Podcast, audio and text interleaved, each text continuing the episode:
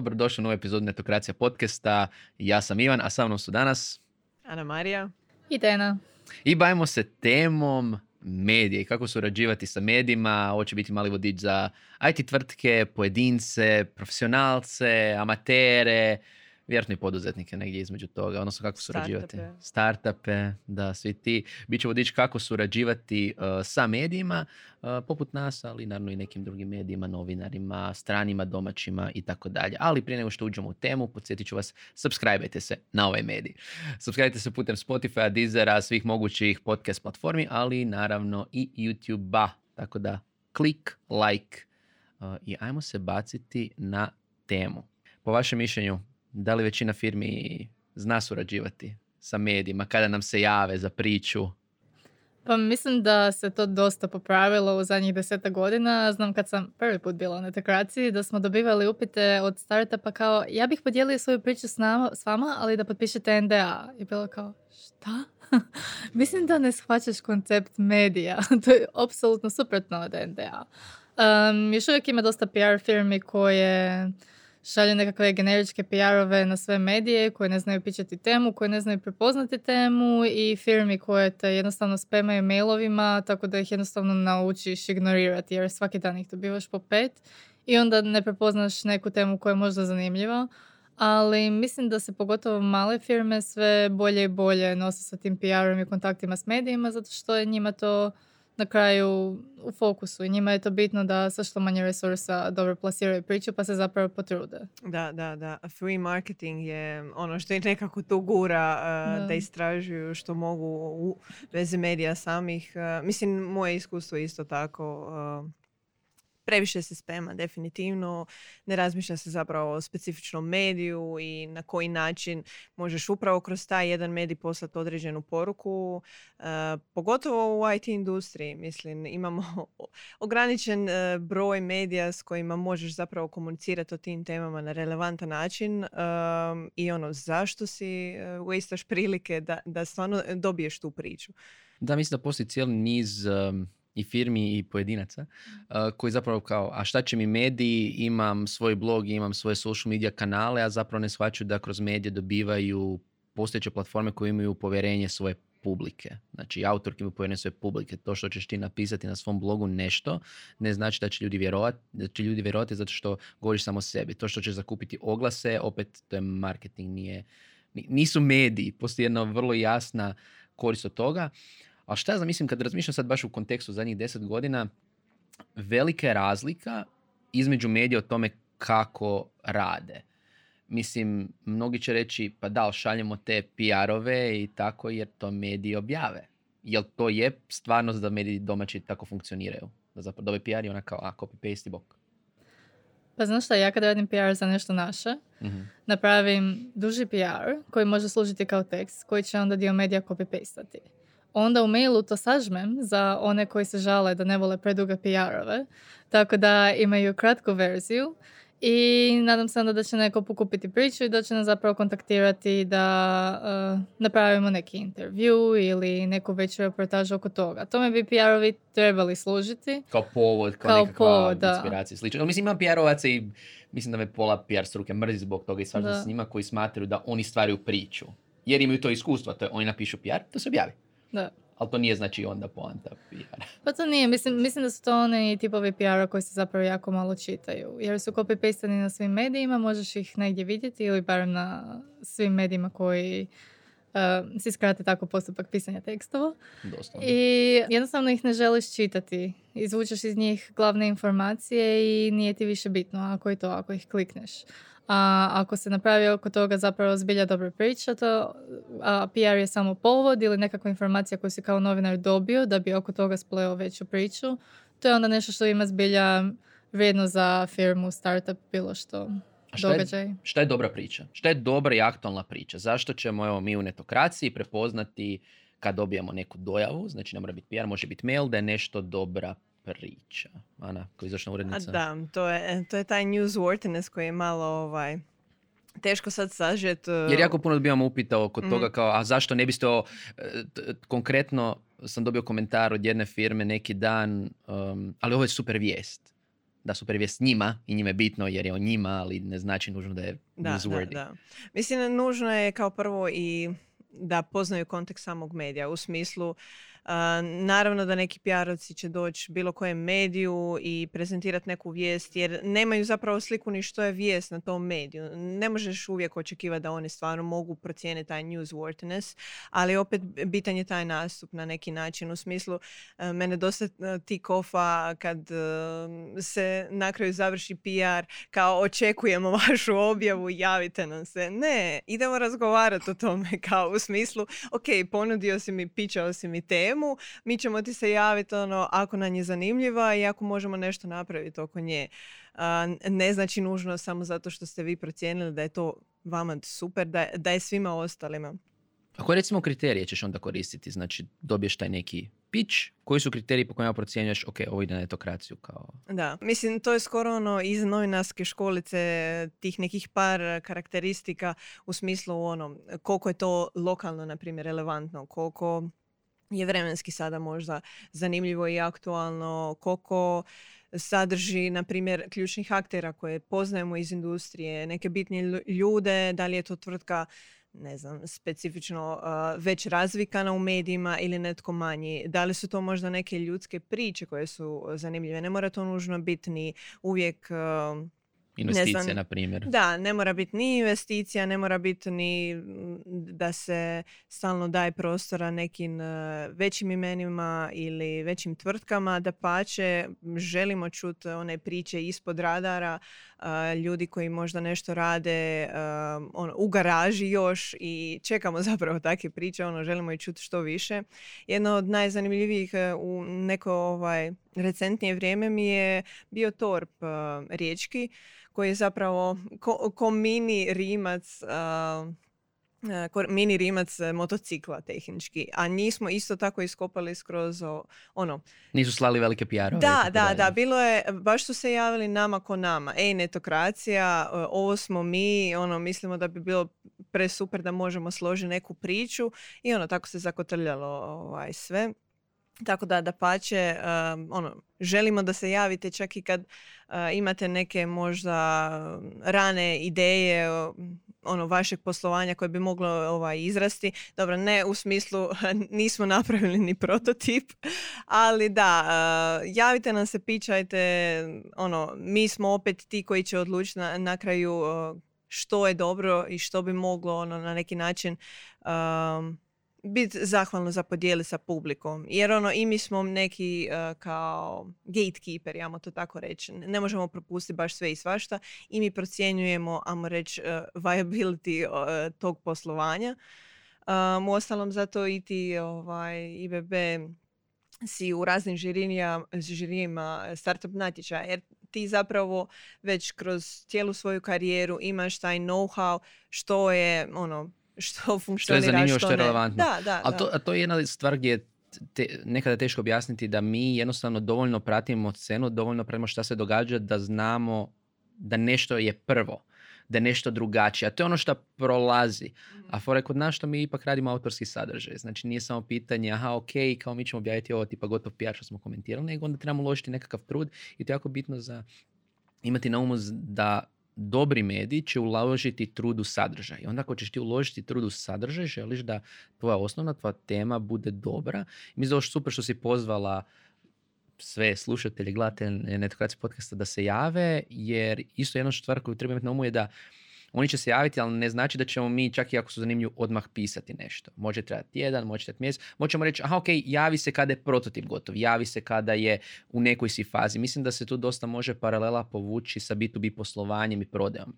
Jednostavno ne znači da će ti sa pr- u prvom kontaktu s klijentom zatvoriti deal. Nećeš mi kontaktu smo, upoznajemo se i on ćemo skušiti u nekom trenutku. Da govorimo o tome da smo imali um, situaciju u kojoj se netko javio s jednim projektom, onda na kraju, ne znam, javio se tek kroz dvije godine jer je pivotirao nešto treće, ali je bio zanimljiv ko osobi, bila zanimljiva da. neka priča. I odlučio je zapravo follow up, ono kao I da pače. To je najbitnije, biti u kontaktu. Da, mislim, taka jedna priča je još ono zanimljivija na neki način. Sve te fluktuacije koje se događaju, ono, ne želimo dijeliti samo uspjehe, da pače. Uh, ono sve što treba očito naša industrija koja je još malo mala i ono, treba je znanje i iskustva, treba take priče, ono, kako smo prošli ovo, zašto smo pivotirali sedam puta i slično. A da zaključimo, da li onda znači, opet, pojedinac firma startup nužno mora slati press release da bi potencijalno došlo do objave u medijima, poput recimo netokracije.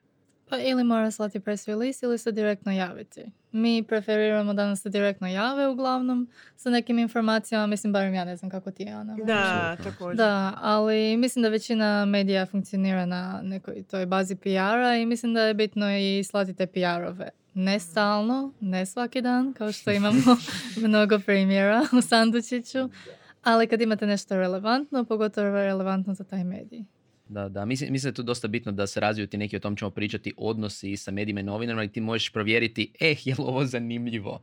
Jer to je ono što je meni fascinantno, da više firmi, mislim ima par primjera, ali ono provjereno, e, šta mi šome, je li to zanimljivo? Jer onda se nekad često i firme iznenade da je nešto medijima zanimljivo, zašto misle kao, pa nama je to nebitno. Da li je medijski izuzetno? A ja mislim da je dosta bitno stvarati nekakve odnose van tih PR-ova i mailova, pogotovo recimo na eventima ili tako prilikama gdje možete pa ne nužno samo pričati svoju priču, čisto popričajte sa novinarom, vidite da li je nešto zanimljivo, možda bude kasnije.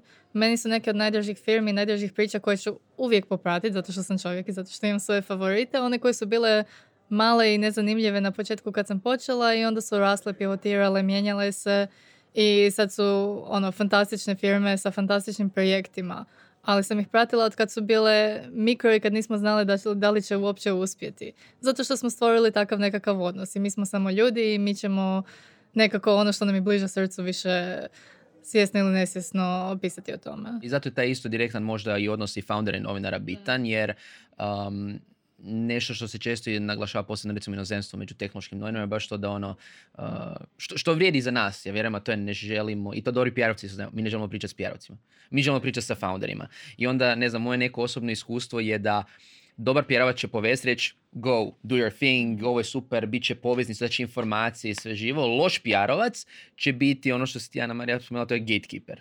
I to je ono, mora ovako biti, t, jasan ti kontakt i onda jednostavno se stvori neki jaz između zapravo novinara i osobe s kojom želiš možda razgovarati, možda zanimljiva. I često se dogodi da zapravo zbog takih PR-ovaca od možda potencijalno dobrog intervjua, dobrih odgovora dobijemo opet press release verziju toga svega i ono ogoljene izjave koje su šture i suhopane i ono zapravo smo uništili uopće priliku da napravimo dobru priču. Da, mislim da je baš zbog neke takve prakse često se i firme zeznu zato što pokušavaju ponašati taj jezik PR koji nije jezik kojim bi se bilo što trebalo pisati, pa uključujući press release-ove. Tako Šta da, je jezik PR-a? Mm, onaj potpuno neosobni jezik, ali pun nekakvih epiteta, prvo, najbolje, ovo, ono. I znam onda recimo, često se dogodi pogotovo s mladim firmama, s kojima sam radila još prije na početku i onda recimo napišemo nekakav tekst i onda im dam na uvid da oni vide što su rekli, što bi htjeli možda editirati i onda se skupi njih pet i idu editirati tekst tako da bude potpuno neosoban da nisu slučajno nešto krivo rekli. Recite nešto krivo, ne možete reći nešto toliko krivo, možete reći nešto što će zvučati malo manje stručno ili što ne znam Ljudski. što će zvučati jednostavno ljudski, a ne kao da je ono content generating mašina to napravila.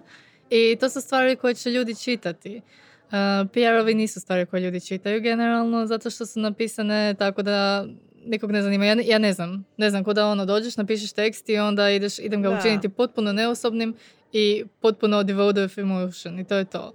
Dak, zašto? Ono skoro su auto-generated, jel? Da, doslovce. A mislim i to, to što spominješ to isto mene na neki način uh, malo ljuti, uh, jer primjećujem kao da postoji neki strah od medija u određenih, ne ono kao PR side, nego u foundera. U smislu oni sami nekad tako komuniciraju, jer to boje se doslovno kao biti ljudi, ono i izaći sa ono otvorenim riječima, ono ljudskim stavom. Zašto?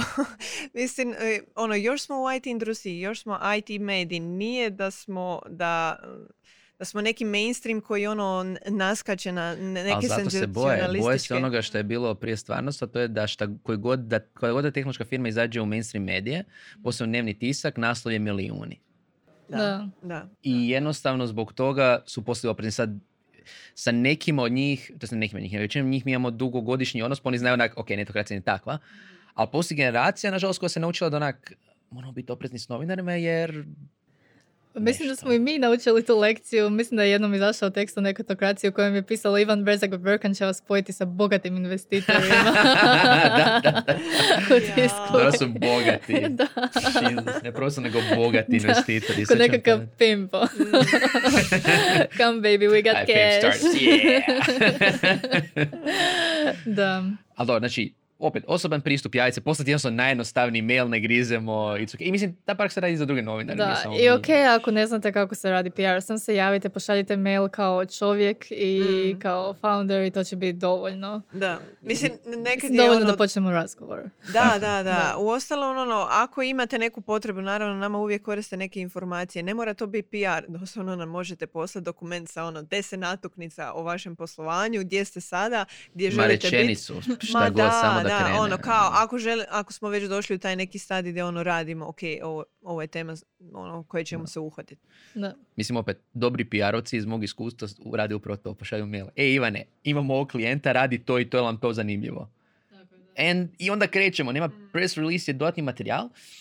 I sad bi se još malo dotaknuo te teme, a to je da li startupi, tech firme i slično trebaju PR agencije, posebno na početku. Uh, I odnosno ono što me najviše zanima je iz vašeg iskustva što rade loše PR agencije i PR profesionalci, što rade dobri. Evo, upravo što smo i tehnički već donekle prošli, e, to su te neke, neke prakse di oni zapravo osjećaju kao da moraju uh, voditi kolo u smislu da oni moraju diktirati sve stvari i zapravo na neki način blokiraju uopće mogućnost da se napravi neka dobra tema. Kao što sam rekla, uh, doslovno stripofaju, kako da se sad izrazim, evo, for lack of better word. Uh, ogole te izjave, ne, ne dopuštaju nam direktan kontakt do osnivača. Između ostalog šalju znači stvari koje nisu uopće prilagođene mediju.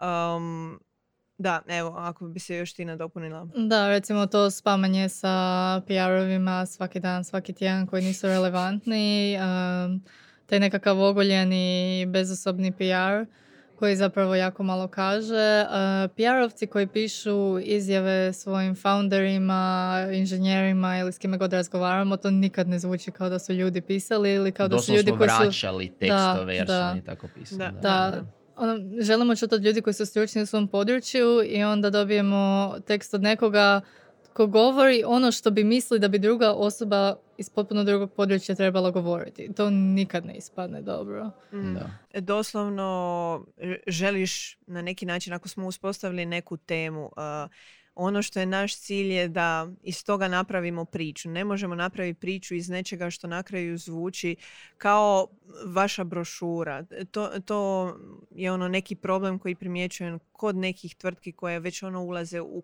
korporativni status ili koje su već, uh, na primjer, korporacije Um, ali ima i nekih pozitivnih primjera i stvarno mislim da se radi pomalo već na tome da, su, ono, da smo i mi na neki način educirali tržište i to što si ti rekla, stvarno se promijenilo dosta stvari u zadnjih nekoliko godina, ali ima još tih koji ne, ne znam, valjda su živjeli u špilji ili, ili su, ono, misle da tako stvari funkcioniraju. Ali funkcioniraju, da, nažalost. Funkcioniraju, da, da, da, za mnoge...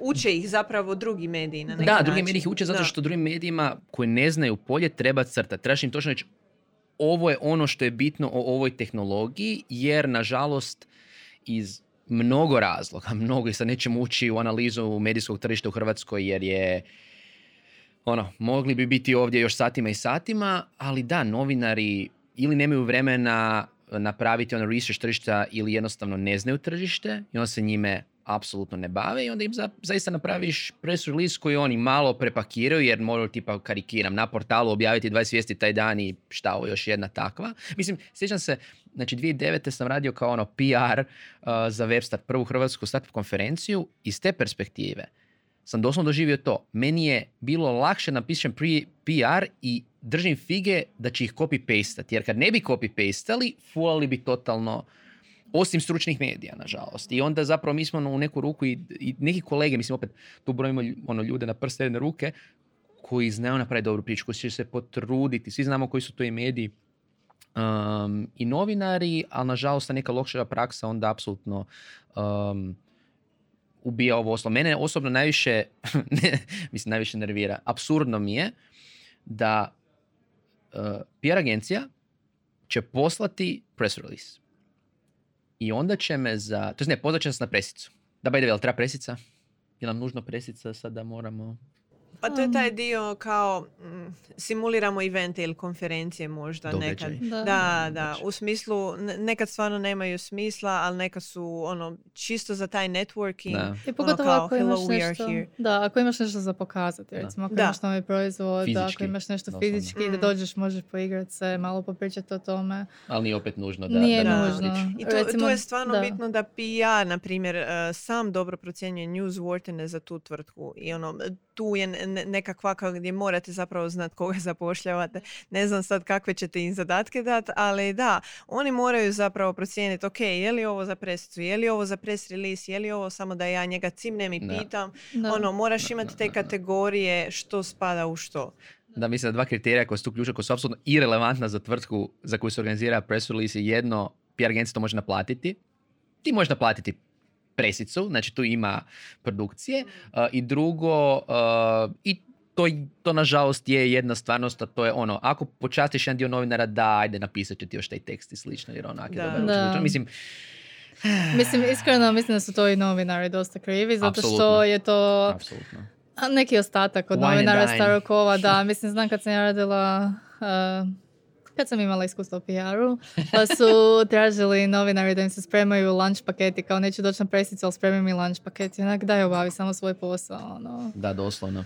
Da, ali mislim da i press agencije, to je PR agencije, malo bace kvalitetne ljude u žrvanj i da onda nekako istisnu tu kreativnost i mogućnost da zapravo zovu i prodaju dobre priče novinarima. Mhm. Jer um, gledaju se nekakve tablice koje ispunjavaš i onda ispuniš tablicu sa deset tekstova koji su objavljeni, a svi su jedan te isti PR. I ono, loše je za SEO, loše je za tebe, loše ti je za ugled, niko nije pročitao, ali super izgleda. Wow, cijela tablica je popunjena sa linkovima. Da, sa linkovima i Da. plaćaš po objavi.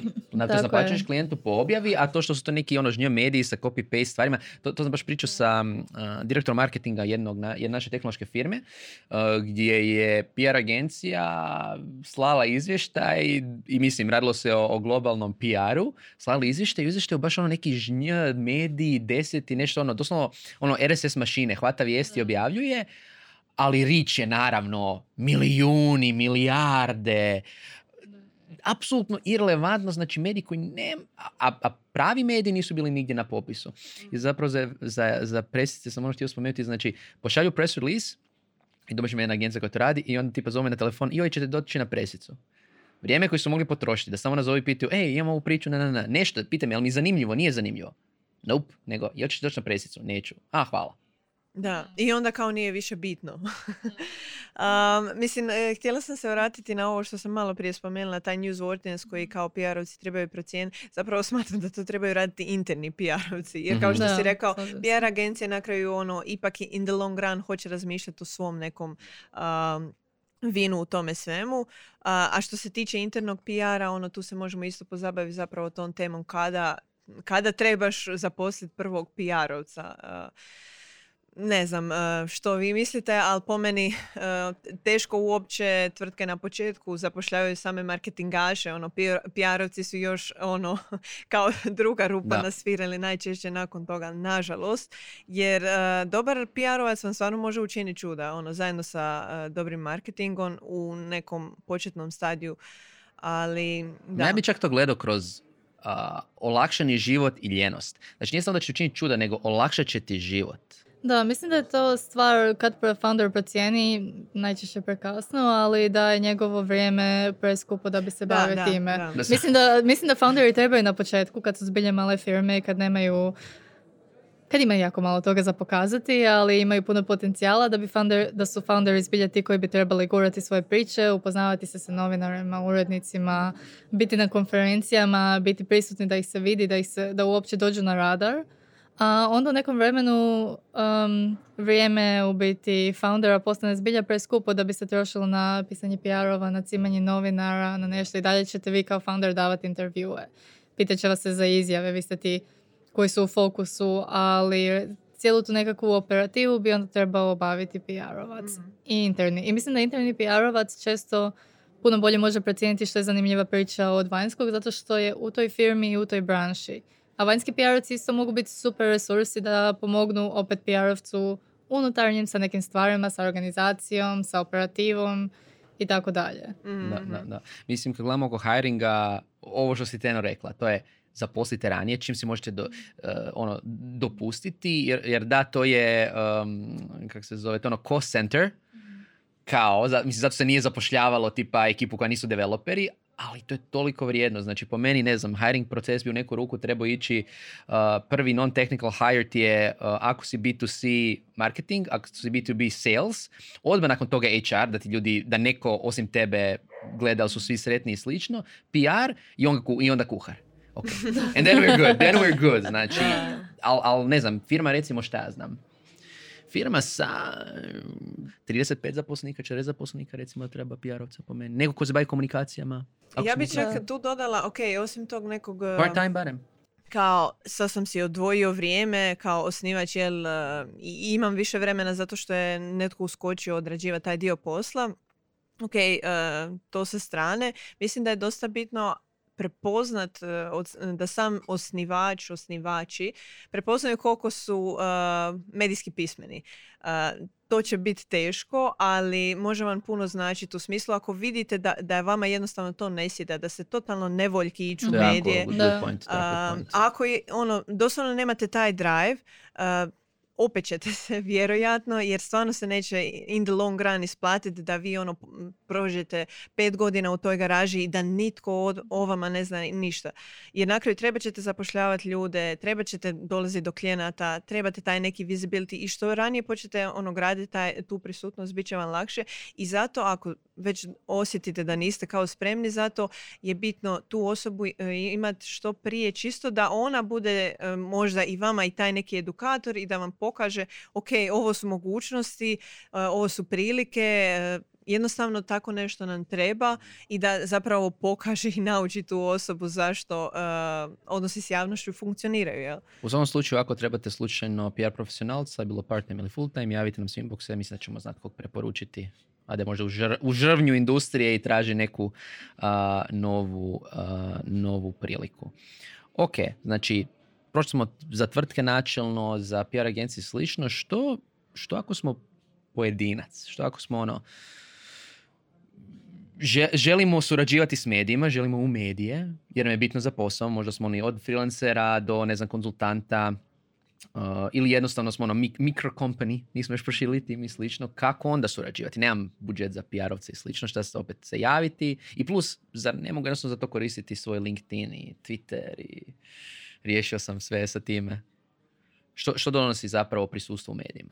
A prisustvo u medijima donosi nekakvu vanjsku validaciju. Naravno, ti možeš bilo što napisati na svom LinkedInu, ali ako nešto uspiješ objaviti na mediju, pogotovo mediju koji ima neku vjerodostojnost, to znači da je to prošlo novinare, urednike, da su procijenili da je to što pišeš zbilja vjerodostojno, da će koristiti drugima i da si ono legit.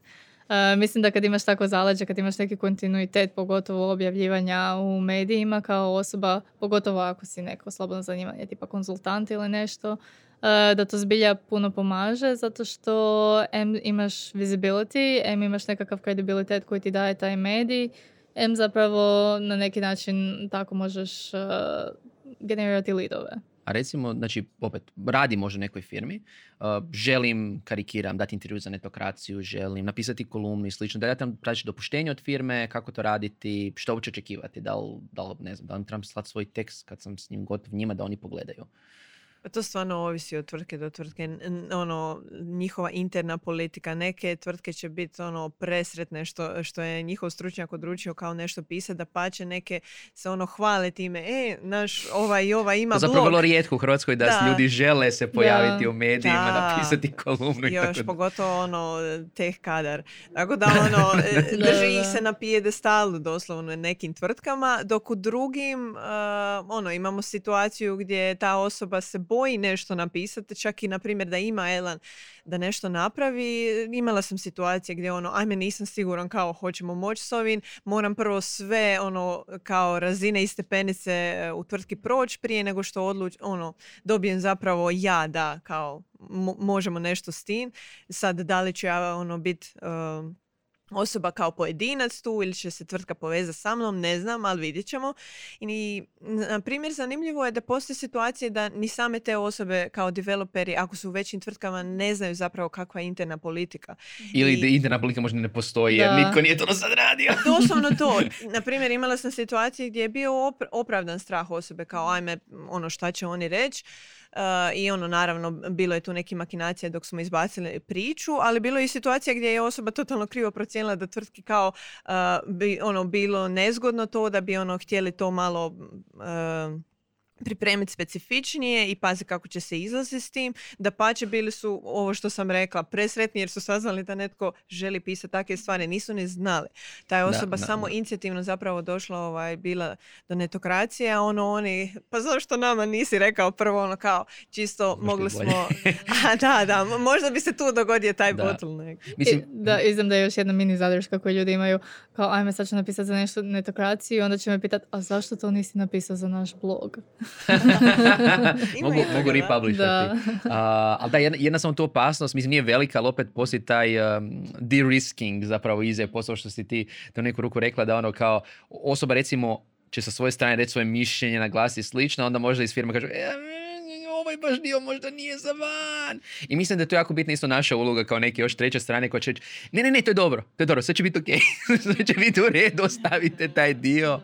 Um, ali mislim da je to jako dobro karijerno za ljude da rade generalno. Jer opet ni spada, ni, ne ni ispadaš bahat, uh, ni ispadaš neki ono kreten koji traži pažnju, osim ako, ako jesi, on će se to vidjeti sadržaja, mislim, se Bože. Ima ljudi koji su zakupili pergence da njima osobno rade PR, sve pet. I to netko radi.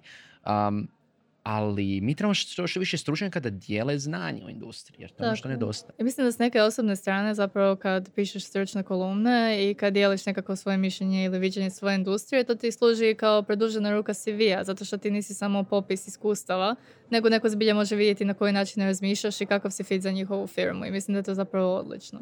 Apsolutno, apsolutno. Ajmo sad onda za neke konkretne stvari. Mislim, ne možemo pričati naravno za druge medije, oni imaju možda druge prakse oko objave i slično. Ne znam, 24 sati ono, javi nam se na, ne znam, TikTok. Um, ali da čisto demistificiramo možda neke pojme koje je bitno da ljudi razumiju. Kao na primjer ekskluziva. Ekskluziva. da ne znam zašto ljudi vežu neko ekskluziva za nas. Možda što ih imamo dosta. Da. Ali na stranu uh, moj umišljen i bahat stav oko ekskluziva. Ekskluziva i embargo su dva jako bitna pojma koje ljudi moraju razumjeti. Um, ko je zapravo naš policy, Ana, oko ekskluziva generalno? Mislim, ekskluziva, kao što i kaže, isključiva je donekle. naravno, tu isključivost dogovaramo, nije nužno da sve mora biti specifično kao, ok, sad dogovaramo se nešto sa netokracijom, to ne smije izgledati nigdje, nigdje, nigdje. Čekaj, čekaj. doćemo, doćemo. zahtjevamo naravno da smo mi ti koji prezentiraju vašu priču ekskluzivno. Jer, da, i doslovno ono što izlazi na netokraciju u tom trenutku će biti prvo i jedinstveno na taj jedan specifičan način. Mi smo oni koji prvi zapravo prenose priču o tome nečemu. Da li investiciji, da li je to možda i neka ono samo zanimljiv projekt ili neka situacija zanimljiva koja se dogodila. Uglavnom, cilj je da budemo prvi u, u tome i na neki način kad pristupate nama s takim e, temama, ne može se tu sad igrati neka igra jer ćemo vrlo, vrlo zapravo lako ovaj, skužiti da, da su tu neki drugi mediji uključeni i, i tu zahtijevam zapravo neku otvorenost i transparentnost i ako dođete do nas, ono, jasno ćemo vas pitati tko je još uključen. Nemojte nas vas medijima. Da, mislim, mislim da. to je jako bitno naglasiti zapravo da s jedne strane ekskluziva je valuta. Znači, koju mediji ne koriste. I mislim, to rade dobri mediji. To rade mediji uh, koji mogu um, tražiti ekskluzivu zato što su dovoljno relevantni da će dati neku vrijednost njome. Znači, uh, to su mediji, ne znam, u svijetu od TechCruncha, Bloomberga. TechCrunch će vam po defaultu tražiti ekskluzivu. Zašto? Jer vi želite biti na TechCrunchu. To je to. Uh, ali TechCrunch ima publiku koja je možda vama bitna, to su primjerice investitori. TechCrunch će uložiti vrijeme sa svojim stručnim autorima. Iste stvari ovdje. Znači, um, već smo pričali o tome. Većina, nažalost, medija radi copy-paste. Ne napravi kvalitetne priče.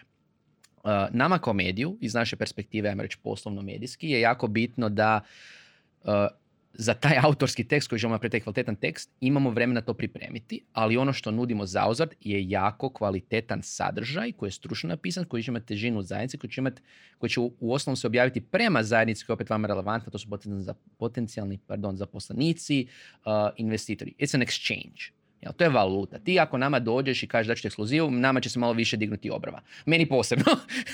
ne znači nužno ako ću ti reći da vam ekskluzivu za nešto što je bezvredno da ćemo to um, objaviti, ali u svakom slučaju to je nešto što ćemo mi isto tražiti iz jednostavnog razloga što ako ćemo se mi potruditi da vama damo odličnu priču i da ono, uložimo svu moguću energiju, um, onda nam dajte primjerice i jedan dan, pet sati, šta god da bismo mogli to, to raditi. I u osnovom imali smo ekskluzive i sa firmom poput Infobi, pa Photomef, a TechChange je do sad dobro radio jer očito možemo nuditi vrijednost i očito ta vrijednost vrijedi. S druge strane, ako se ne dogovorimo oko ekskluzive ili se ne dogovorite s nekim drugim medijem, dolazi do nečega druga, a to je embargo. Što je zapravo embargo s druge strane? Uh, pa embargo je nekakav uh, kao bloker u kojem ti kaže ne smiješ objaviti tu vijest do tog i tog trenutka. Ono što male firme, pogotovo nove, koje nemaju baš iskustva u PR i komunikaciji s medijima, često imaju problemi da se boje uh, poslati informacije medijima da nešto ne bi zašlo prije nego što oni launchaju ili prije nego što su spremni. Zato postoji embargo. E, vi pošaljete sve materijale, napravimo tekst naprijed, intervju, izjave, sve što nam treba i kažete embargo je do ne znam ponedjeljka u 9 ujutro i tada vijest može ići van. To je način da se medij može pripremiti, da može izbaciti zbilja dobru priču, ne copy-pastati PR, a opet da osigurate da je zapravo vaša priča sigurna i u dobrim rukama dok ne bude vrijeme da se objavi. Da. Mislim, s jedne strane bit će medija koji neće poštovati embargo, Uh, znam da indeks, recimo, mislim, ako se, ako se ne varam, znam da u jednom periodu nije poš, poštovao embargo i to je bilo sve ide van. Uh, sad ćeš dobiti tužbu. sigurno Babić sluša kako se zove netokracija pod, podcast. Um, ali recimo baš to kod embarga opet what, what the name says jer najgore što možete napraviti u cijeloj toj priči je uh, poslati svim medijima e evo evo vijest sve vani. Mislim da će se sjediti raspast ako neki mediji ne poštuje embargo malo.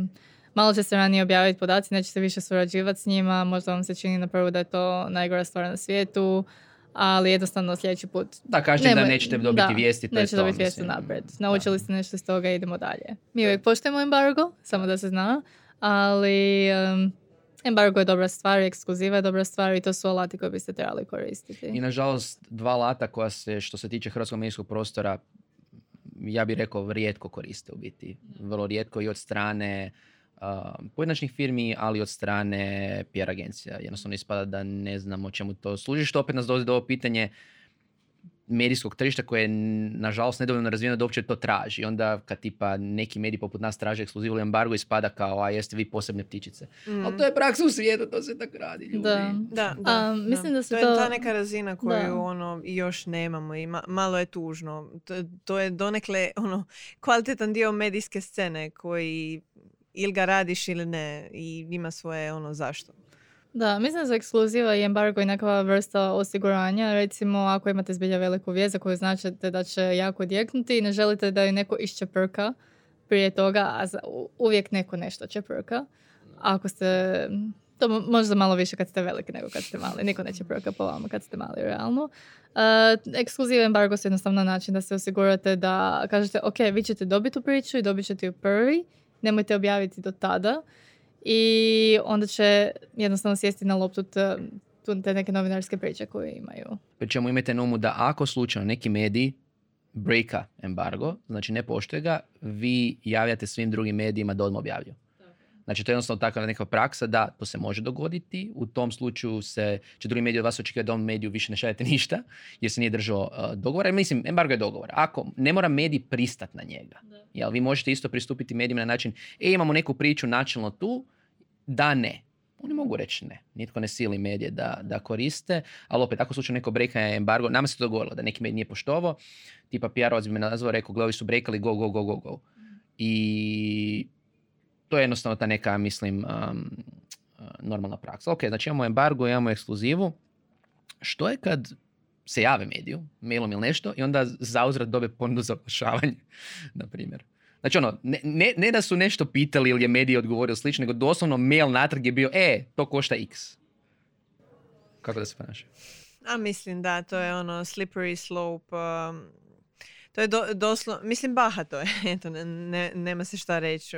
Više od toga u smislu, čekaj, uh, ko kome pošalje? mediji uh, firmi.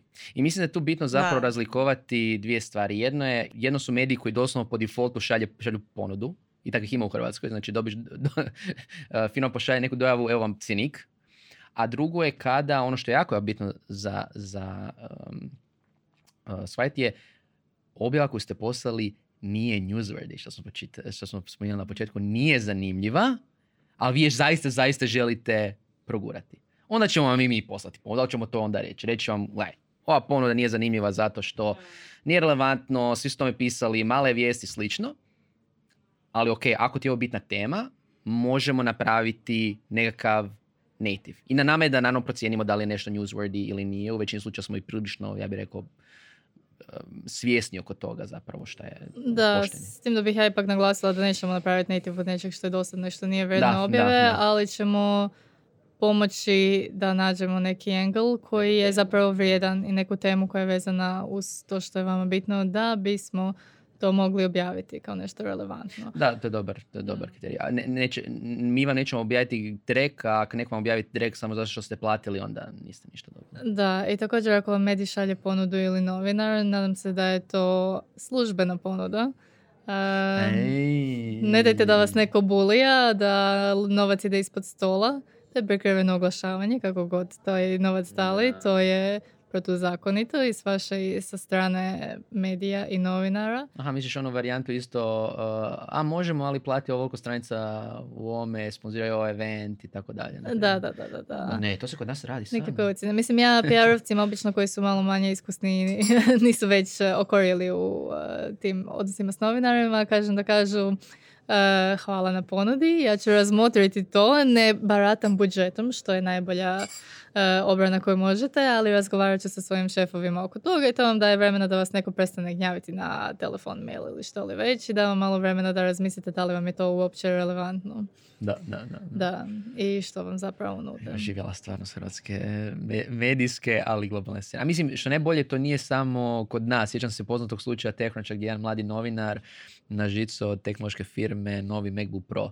Da. Neku objavu. Mislim, a mislim, to je isto bilo prije, ono, sad ti damo mobitel i sad ćeš ti pisati o nama sljedećih deset godina. Dobro, tad su mobiteli bili malo veći luksuz nego danas, ali svejedno. Mislim, ja sam nedavno to objašnjavala eh, kolegici koji sam pomagala s nekakvim PR-om i bilo mi je, zbilja me bilo sram što je to moram objašnjavati. Kao, e, znaš šta, možda ćete neko zvati i tražite lovu. da, da, da, nemoj se iznenaditi, nažalost. Ali dobro, um, budite optimistični da, da. kao firme, mislim, možda ćete imati ono, neka neugodna iskustva, nadam se da nećete, ali nam se da vam je ovaj podcast pomogao da te neke ono, prakse napravite. Slično imate neke završne savjete možda za naše slušatelje i gledatelje oko javljanja medijima, suradnje s medijima i tako dalje.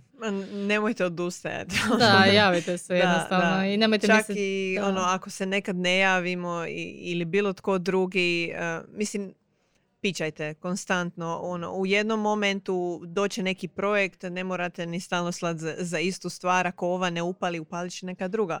Ako smo vas jedno, na primjer, i, i odbili za neku vijest, ok, nije smak svita, sigurna sam da ćete se razvijati još u različitim oblicima i da će biti nekih vijesti koje ono želimo da pače ovaj, pokriti. Tako, i ako nas možda ne zanima projekt na kojem sad radite, možda nas zanima vaše mišljenje kao founder ili stručnjaka u nekom području. Zašto ne napisati onda kolumnu koja je vezana uz područje u kojem radite, gdje ćete opet izaći nekako van na neki način i promovirati svoj projekt neposredno kroz Mhm. to, a e, drugi projekt ćemo možda pokriti takav kakav je. Da. I, I kad si to već spomenula, nismo se zapravo toga dotakli. um, sugovornici, znači, ok, vaše poslovanje je zanimljivo, ali vi možete biti sugovornik na razne e, teme koje su relevantne iz vašeg područja. Znači, možete se doslovno javiti, "E, mi smo tu, radimo ovo, znamo Izašla neka tema o blockchainu, ja Da, znam nešto da, o blockchainu, da. mogu bi ovo prokomentirati, ono, da, da znamo da ste tu kao ono worthy kontakt za r- neke određene teme. Ćemo opet, mi ćemo procijeniti da li zaista jeste worthy contact, ali dobro da ste se javili, ali opet, nažalost, to rijetko, rijetko, um, rijetko vidimo. I mislim, na- u, u konačnici, mislim da trebate razumjeti da pojavljivanje u medijima će vam olakšati i zapošljavanje, a potencijalno recimo i fundraising ako ste startup. Da. Jednostavno nikad nije prerano. Znam da je bila faza um, u medijima kad je ono bio startup hype i sve živo, pa su onda ljudi u neku ruku postali malo oprezni jer ne žele ispast da ništa ne rade, ali mislim to je samo pitanje onda prezentacije. Jednostavno vrlo ste jasni u kojoj ste fazi. Um, u svom slučaju možemo vam olakšati, olakšati život, tako da nemojte se bojati medija, ne grizemo. Nadam se. Kako kad? Da. Kako kad. Ovisno da li nam date ekskluzivu. A, ali, toliko o tome. Ono što bi vas ekskluzivno htio zamoliti je da se subscribe na Netokracija podcast putem YouTube-a, Spotify-a, Deezera, još ima svih tih podcasting servisa. Ima ih jako, jako puno da biste pratili buduće epizode uh, ovog podcasta i da bismo pričali o temama poput eto, odnosa s medijima. Slobodno predložite i teme u komentarima uh, i vidimo se u sljedećoj epizodi. Ćao!